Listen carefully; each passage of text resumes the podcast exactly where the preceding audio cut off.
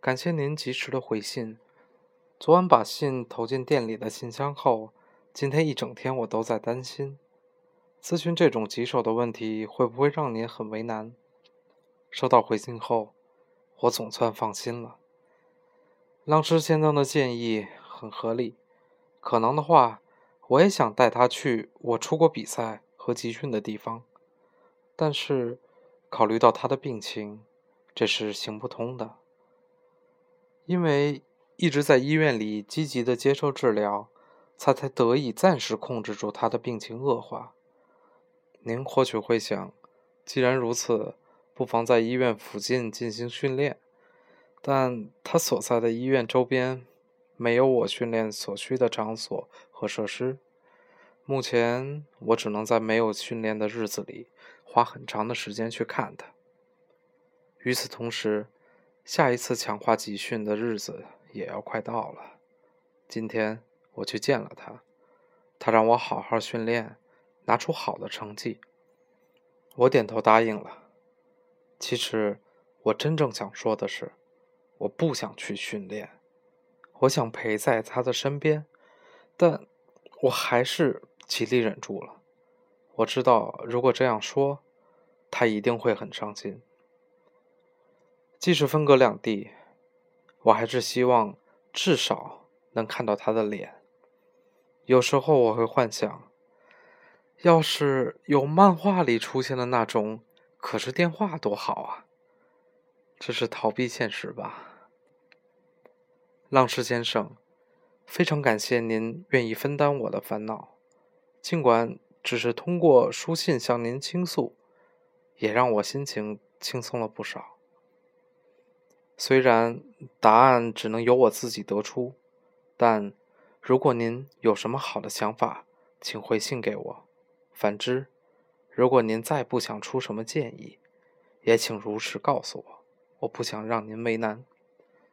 无论如何，明天我都会去牛奶箱里看一看。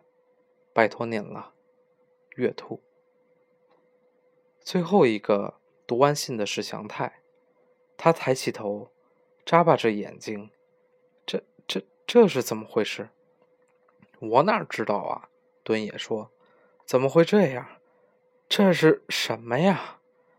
不是回信吗？月兔投进来的。”幸平这么一说，敦也和强太同时望向他。为什么会投进来？两人异口同声的问：“为什么？”哼，幸平抓了抓头。敦也指了指后门：“你把信放到牛奶箱里，也就是五分钟之前的事儿。我们紧接着过去看时，信已经消失了。就算是那个叫月兔的女的取走了这封信，写这么一封回信，总得花点时间吧？可是马上第二封信就来了，再怎么想都很奇怪呀。我也觉得奇怪，但……”这是千真万确，就是月兔回的信，不是吗？因为他很详细的回答了我的问题。敦也无法反驳庆平的话，他说的确实没错。给我看看。说完，敦也从祥太手里抢过信来，从头又读了一遍。如果不知道幸平的回答，的确写不出这样的信。见鬼，这是怎么回事？有人在耍我们吗？祥太急躁地说：“你说对了。”敦也指着祥太的胸口：“是有人设计好的。”敦也把信扔到了一边，拉开旁边的壁橱，里面只有被褥和瓦楞纸箱。敦也，你这是干嘛？祥太问。“我看看有没有人藏在这里。肯定是有人偷听到信平写信说的话。”抢先一步写好回信，不对，可能装了窃听器。你们俩也去那边找找。等等等等等等，谁会干这种事儿？谁知道？搞不好哪里有这种变态，喜欢恶整躲进这种废弃的屋子里的人。敦野用手电照着这佛龛里边。祥太和信平还是没有动。怎么了？干嘛不去找？敦也一问，幸平歪着脑袋。嗯，我看不大像，不会有人干这种事。但事实不是明摆着吗？除此之外，没有别的可能了吧？也许吧。祥太看起来并不释然。那信从牛奶箱里消失呢？那个是什么花招吧？就跟变戏法一样。花招啊！幸平又读了一遍信，然后抬起头。这个人有点怪呀。怎么说？顿也问。你看，信上说，要是有可视电话有多好啊！这个人没有手机吗？还是手机没有视频功能呢？应该是医院不让用手机吧？向太回答。可是他还说，漫画里出现的那种，他肯定不知道有能视频通话的手机。怎么会啊？如今这时代，不可能吧？不，肯定是这样。好吧，我来告诉他。幸平朝厨房的餐桌走去。喂，你干嘛？还要写回信？只会被人耍啊！敦也说。可是现在不知道是不是这样，绝对是有人恶作剧。那个人听到刚才那番话，又会抢先写好回信。不对，等一下。敦野脑海里灵光一闪，原来是这样啊！好了，幸平，你去写回信。我想到了一个好办法。怎么突然改主意了？向太问。没事，你们马上就知道了。不一会儿，幸平搁下了圆珠笔，写好了。敦也站在一旁看着信纸，字还是很烂。回信的大概内容是：第二封来信已经读过了，告诉你一个好消息，有能视频通话的手机，各家制造商都出的，在医院里悄悄的用，别被人发现就行了。这么写行吗？幸平问。可以啊，顿也说。怎么样都行，快装进信封。第二封来信里。同样附了一个收信人为月兔的信封，幸平把信纸折好，放进信封里。我也一道过去。祥太，你留在这儿。敦也握着手电走向后门。到了门外，幸平一直看着信掉进牛奶箱。很好，你找一个地方躲起来，盯着这箱子。明白。敦野，你呢？我到前面守着。看看到底有什么人来投信。敦野绕到屋前，从暗处窥视着门口的动静。此时还寂无人影。过了片刻，他感觉背后似乎有人靠近，回头一看，是祥太过来了。搞什么？不是叫你待在屋子里吗？敦也说。有人出现吗？还没有，所以我还在这守着。向太一听，顿时半张着嘴，露出迷茫的表情。你怎么了？顿也问。祥太把一个信封递到了他的面前。来了，什么来了？就是。祥太舔了舔嘴唇，继续说道：“第三封来信来了。谢谢您再次回信。有人能够理解我的苦恼。”我就已经感到放松了不少。不过，很抱歉，您这次回信我看不太懂。不，老实说，我是完全无法理解。可能是我学习不用功，没有文化的缘故吧。浪师先生为了鼓励我，特意讲的笑话也理解不了，真是太惭愧了。妈妈常跟我说，不懂事。不能马上就去问人，自己要先努力的查找答案。我也尽可能这样做，但是这一次我无论如何都搞不明白，手机到底是什么东西呢？因为您用片假名写的，我想可能是外来语，但没有查到这个词。如果是英语，应该是 cat 或者是 catty，但似乎也不对，不可能是英语吧？不知道“手机”这个词的意思。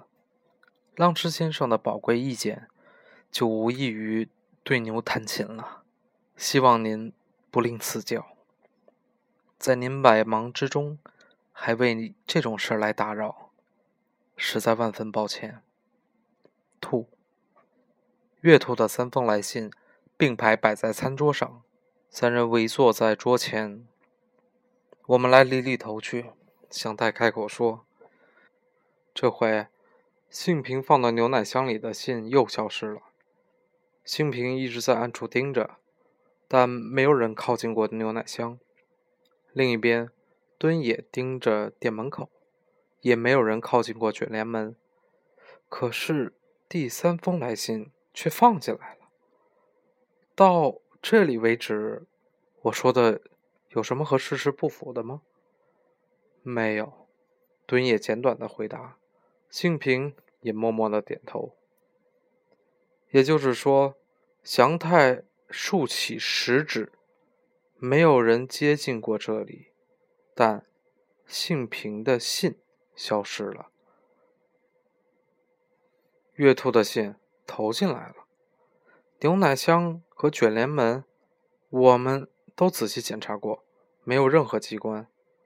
你们觉得这是怎么回事？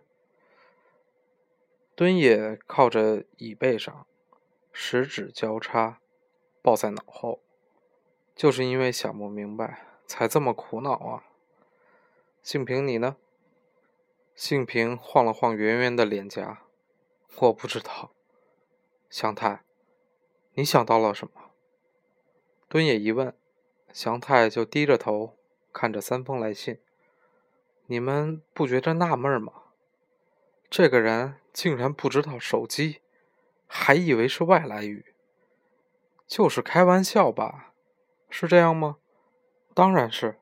现在哪有不知道手机的日本人啊？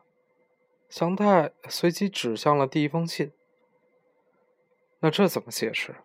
上面提到明年的奥运会，可是仔细一想就知道，明年既没有冬季奥运会，也没有夏季奥运会。提前两天，伦敦奥运会刚闭幕，敦也不由得啊了一声。为了掩饰失恋，他皱起眉头来，揉了揉鼻子下面，一定是他记错了，是吗？这么重要的事情也会记错？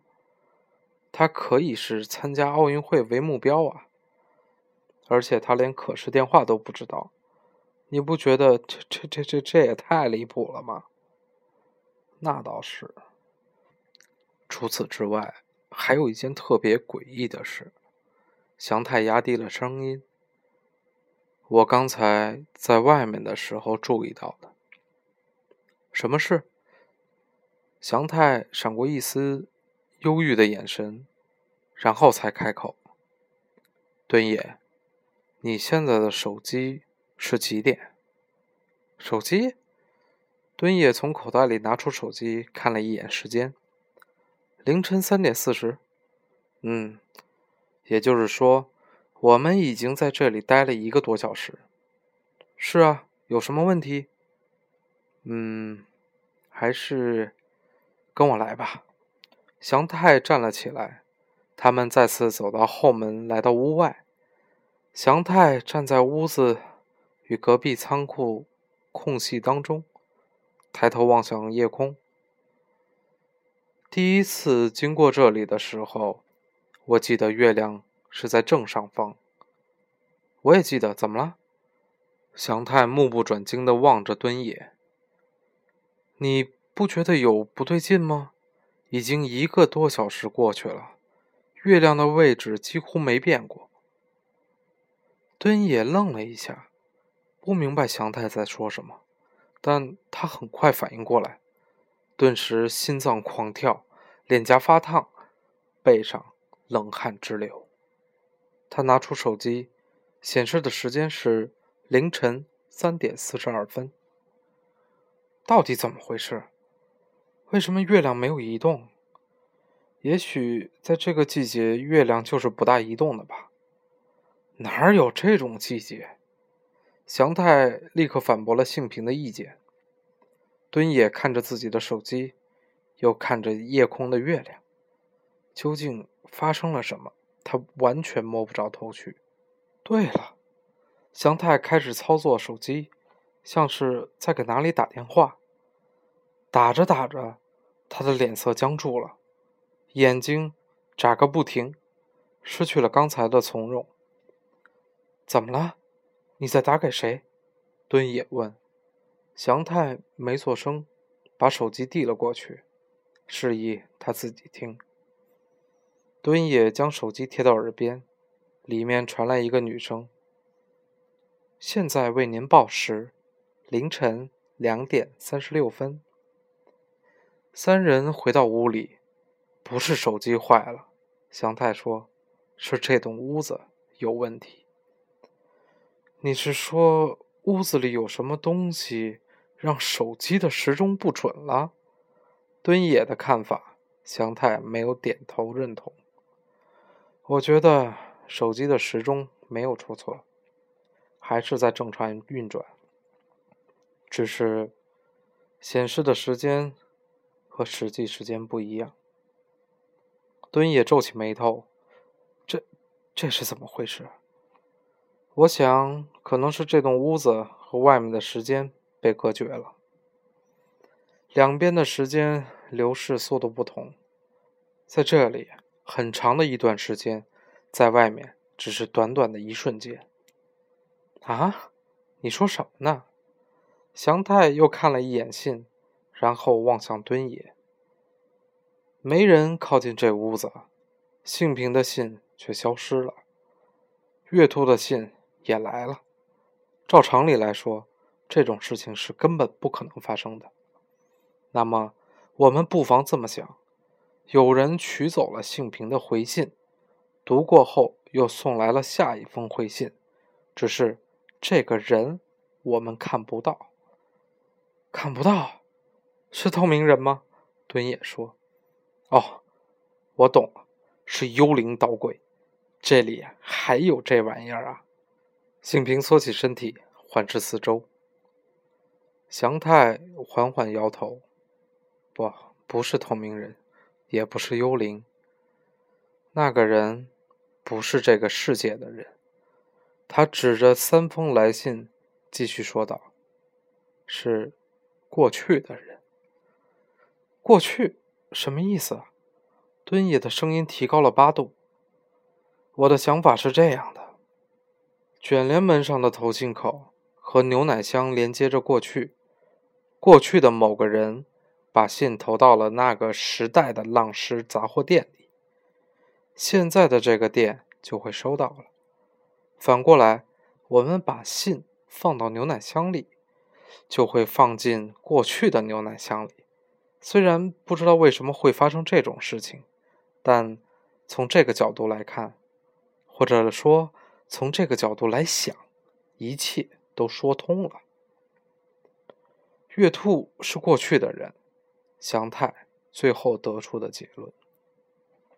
敦也一时哑然，他不知道说什么好，大脑自动拒绝思考。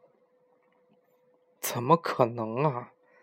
他好不容易说出了话，不不不，绝不可能这有这种事情发生。我也这么觉得，但这是唯一一个合理的解释。如果不同意，你来另想一个解释，要说得通。被强太这么一说，敦也无话可答。他当然想不出其他的说得通的解释，就因为你要写什么回信，事情。才变得这么麻烦，敦也不由得迁怒于幸平。唉，对不起，别怪幸平了。如果被我说中了，这可能是件很了不起、很了不得的一件事啊。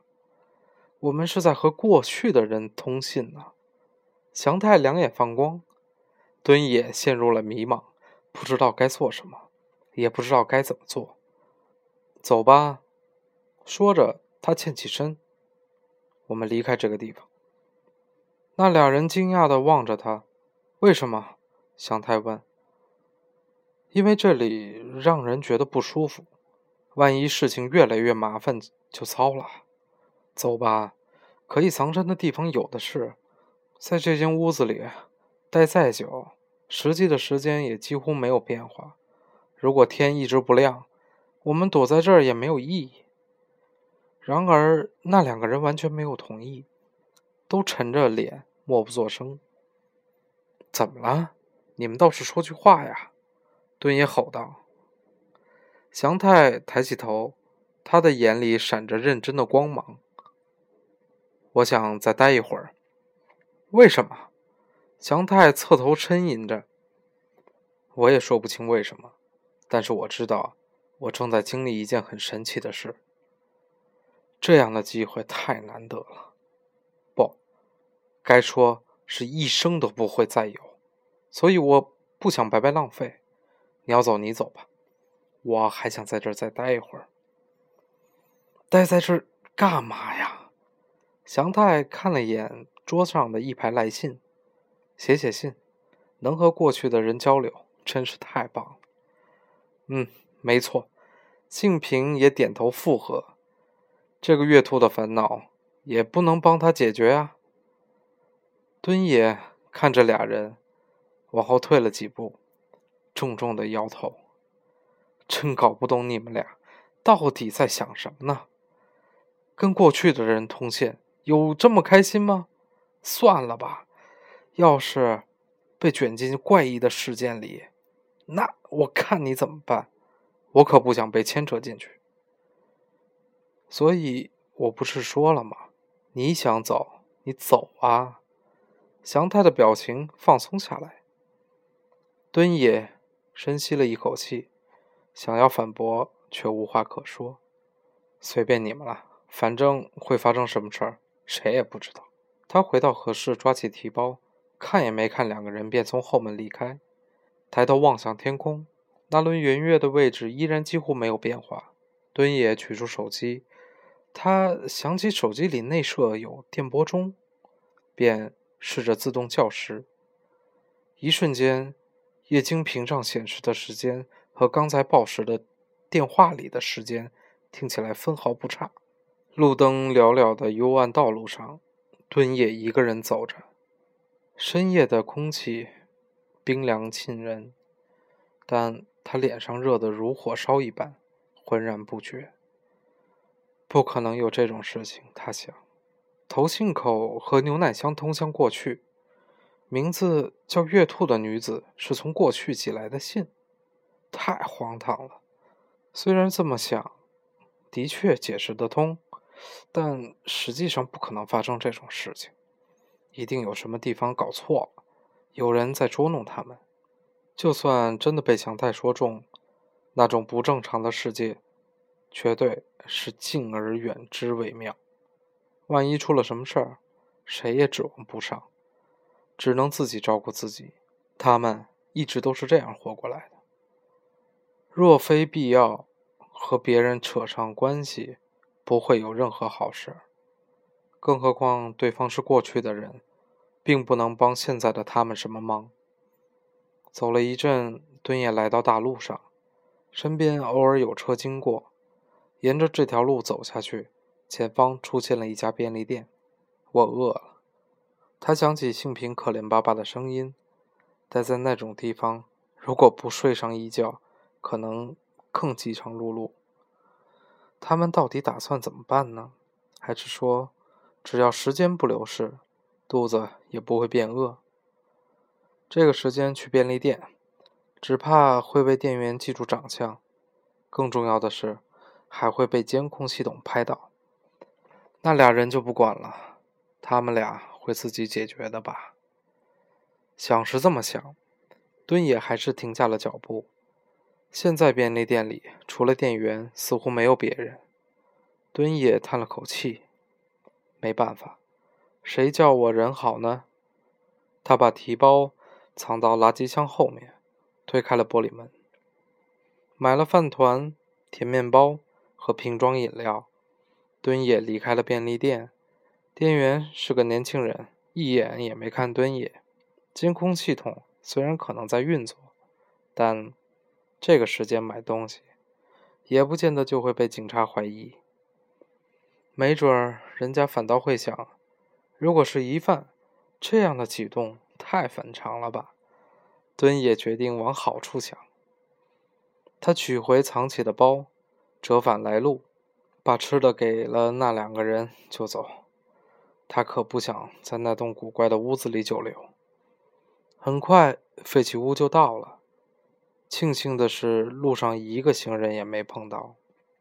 敦也再次打量着这栋屋子，望着紧闭的卷帘门上的信箱投递口，他不禁想：如果现在从这边投下信，会寄到哪个时代的浪石杂货店呢？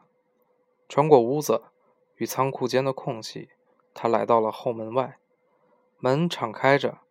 他朝里面望了一下，走了进去。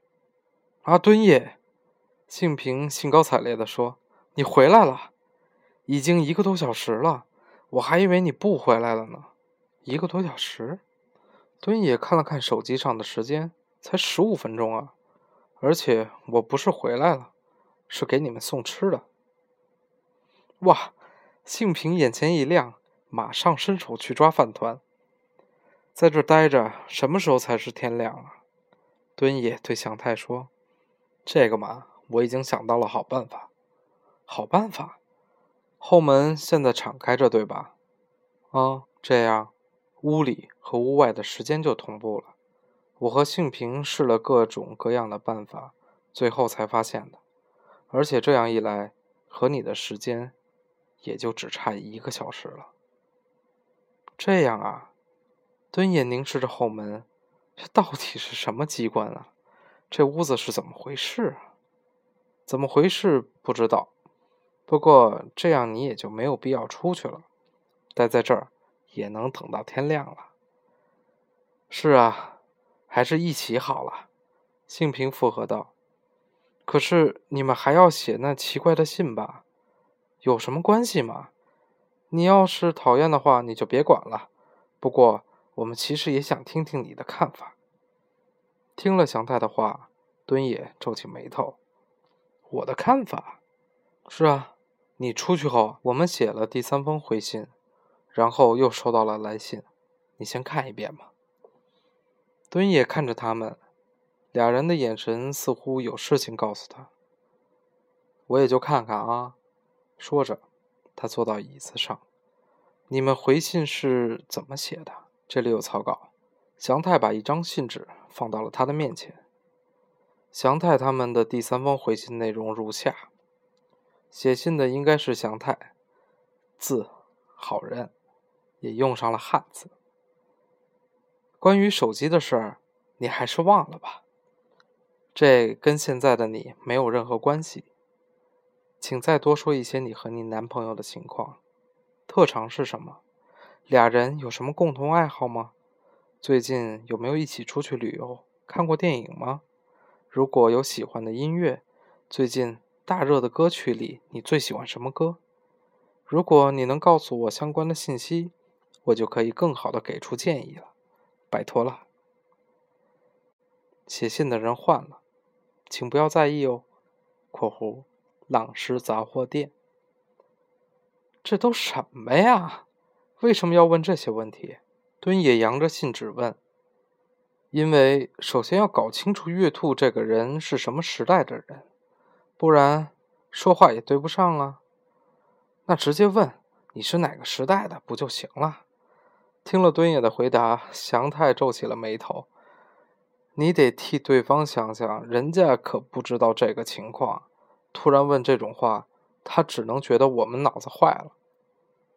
敦也鼓起了下嘴唇，伸手抓了抓脸颊。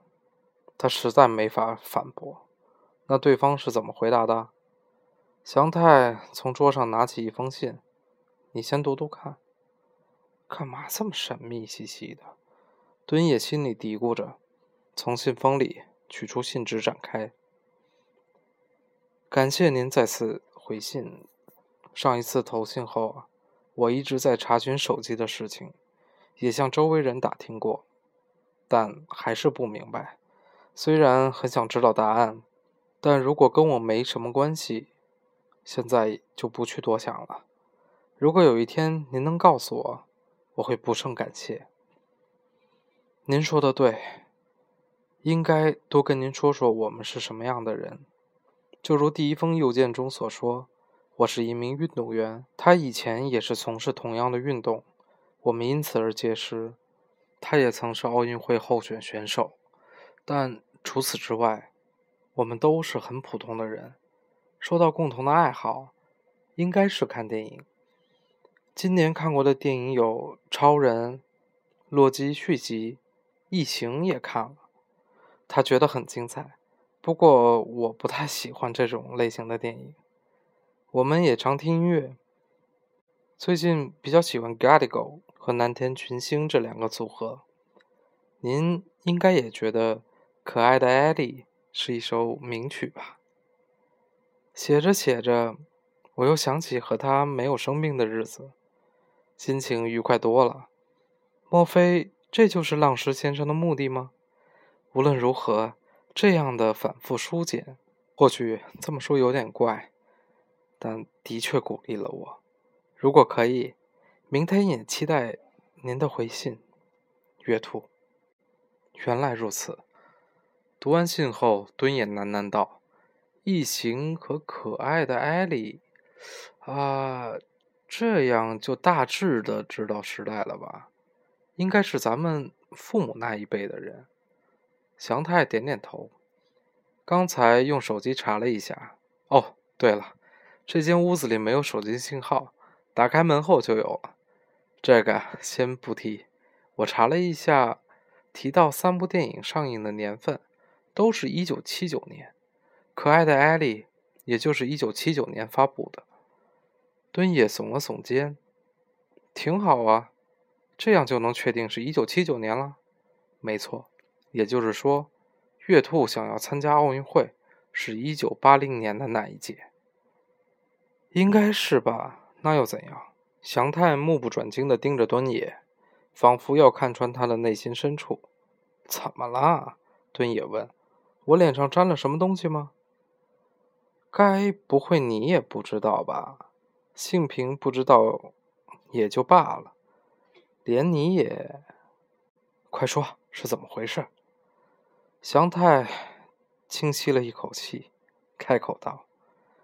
一九八零年的奥运会在莫斯科举行，日本抵制了那届奥运会。